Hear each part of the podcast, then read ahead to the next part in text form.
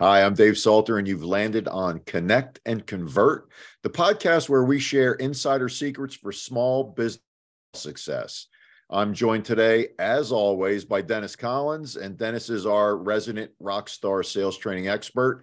He's been successfully training salespeople for about one hundred fifty-three years, and these folks tr- consistently exceed their sales marks. Dennis, good morning. Good to be with you. Dave, how are you today, man? I'm doing Everything I'm doing good? All right. It's always good when we can spend a couple a couple of minutes together. Well, unfortunately, today I've got to start with some bad news for our small business owners. I, I hate to do it, but hey, you know that sales training you invested in for your team last week? Great effort. Thank you for investing in your team and your sales training. Sometimes these things cost fifty, sixty, one hundred thousand dollars. Bad news, ninety percent of that was probably wasted. Nine out of every ten dollars out the door. Sorry about that, but it's been forgotten. That's not a good sign, but I, you know, Dennis, I f- often forget what I have for breakfast, and I'm also guilty of, you know, you walk into a room and you went in there to get something or change, or, or, and then you get there and you're like, oh crap, what was I, what did I come in here for? So I'm glad we're going to talk a little bit today about Sam's training day and the Ebbinghaus Forgetting Curve. Give us a, a, your brief thoughts on forgetfulness and tr- as it pertains to training. As it pertains to training, there's a very good chance that any new training that you deliver will be fifty percent forgotten in the first twenty-four hours and ninety percent forgotten in the first week. That's not good. But I have a story. Okay, I have a story, and this is something, a true story. We're going to call this gentleman Sam. Okay, Dave, you ready? Sounds good. I can okay. go with Sam. I, right. I can remember that. Yeah, Sam is easy. That's why I'm calling him Sam, because I forget too. Sam was a young sales rookie, all gung-ho, and but in, in spite of hearing all the negative stuff today about sales, he, his father had been a successful salesperson, and he said, you know what, I'm going to do this. So he joined a business that seemed to fit him, okay? He joined a business that believed in growing and training, especially rookies. Finally, ta-da, the first big training day, okay? Sam's all excited, a six-hour, in-person, information-rich workshop featuring a well-known speaker, a well-known trainer, had great content. The presentation was great. You couldn't have asked for more. Six hours of learning, discussing role plays, reflection. At the end, after the after session cocktail party, all attendees said, you know, that was really a good session. Sounds good, huh, Dave? Sounds great, Dennis. And I know I have been in those scenarios before, and you're all charged up. You've received yeah. all this great information. And then a week later, you've either lost it, but most of the time, it just, it doesn't stick. So tell us a little bit about why that happens. In this case, like so, so many other training cases, the question that I would ask is, okay, great idea, great training. What happened after the training?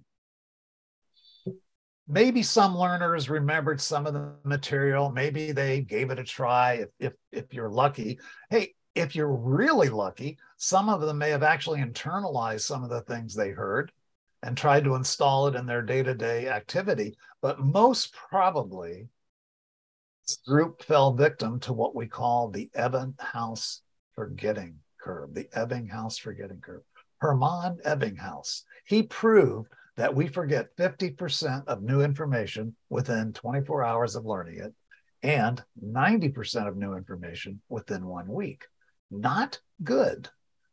Especially, Dave, when you consider the wasted cost. They say that in the United States, seventy billion dollars is spent per year on training. seventy billion dollars. With a B. So, with a B. Let's wow. say ninety percent of that is gone within a week. By my quick mathematical calculations, that's over sixty billion dollars wasted training dollars. Let's wow. bring it up. Let's bring it home to you. If you have a training budget of one hundred thousand dollars, one hundred fifty thousand dollars, two hundred thousand dollars, whatever it is, times ninety, what's going out the door? Wow. What's going out the door? That's pretty scary. It's scary. I was running radio stations And it should scare any small business owner that an investment that large is being wasted, most of it gone. So Dennis, tell me, and there's a couple of ways that that gets lost, and you can talk about that a little bit. But the other question I'm curious about is, whose responsibility is it to reinforce that training once you've, you're done with this six-hour seminar, you go home or you go back to the office? Whose job is it to reinforce that? That's a great question. I have several thoughts about that. Generally speaking, it's the business owner's responsibility. Most sales trainers today that I used to hire, they don't have a training component. I think they, sh- a, a practice component. I think they should, but they don't. But let's go over a couple ideas. I have a little saying that someone taught me years ago that I like to use: knowledge without action is just entertainment. So if you want to entertain your troops, it's not build skills, do traditional training, the one-off seminar, the workshop, fine. Be selective about the training that you invest in. By that, is it customizable? Can it be custom and relevant to your situation, your specific business? People remember things longer that are more relevant to their situation. Generic training, not so much. That's the ninety percent that's forgotten. How do you understand the value of spaced repetition? What is spaced repetition? It's been proven that if you take a piece of information that is learned on day one and repeat it in day two or three, and then repeat it three or four days later, and then repeat it a week later, and then two weeks later, spaced repetition. But how many sales training programs have a spaced repetition module built in?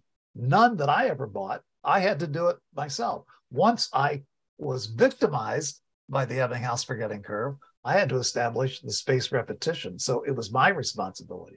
Are there built-in modules for practice? Uh, or is it just a one-off? Is it a lecture, a seminar, and then it's over? Are you willing and able to host at least one and ideally two practice sessions every week? Commit to a practice session based on the training. Do you have a manager level person who's overseeing, providing constant feedback on your sales process and your training? I find that a lot of small businesses, it's a D I Y by the owner. It's acting as founder, owner, and sales manager. So that often won't work because they're not an expert in sales training. They're an expert at making the widget that they're trying to sell or whatever, and the sales part of it's not their area of expertise. It almost never works. And I give a founder, owner, full of vim and vigor and excitement for their business, I can do this, I can do this. Yeah, not so much. I have found that they can't do it. Mostly can't and shouldn't.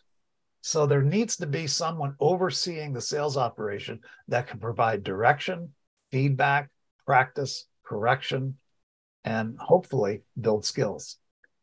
Dennis, one of the things you and I have talked about previously, and I think this is your most important bullet point on this, is something you talk about is installation.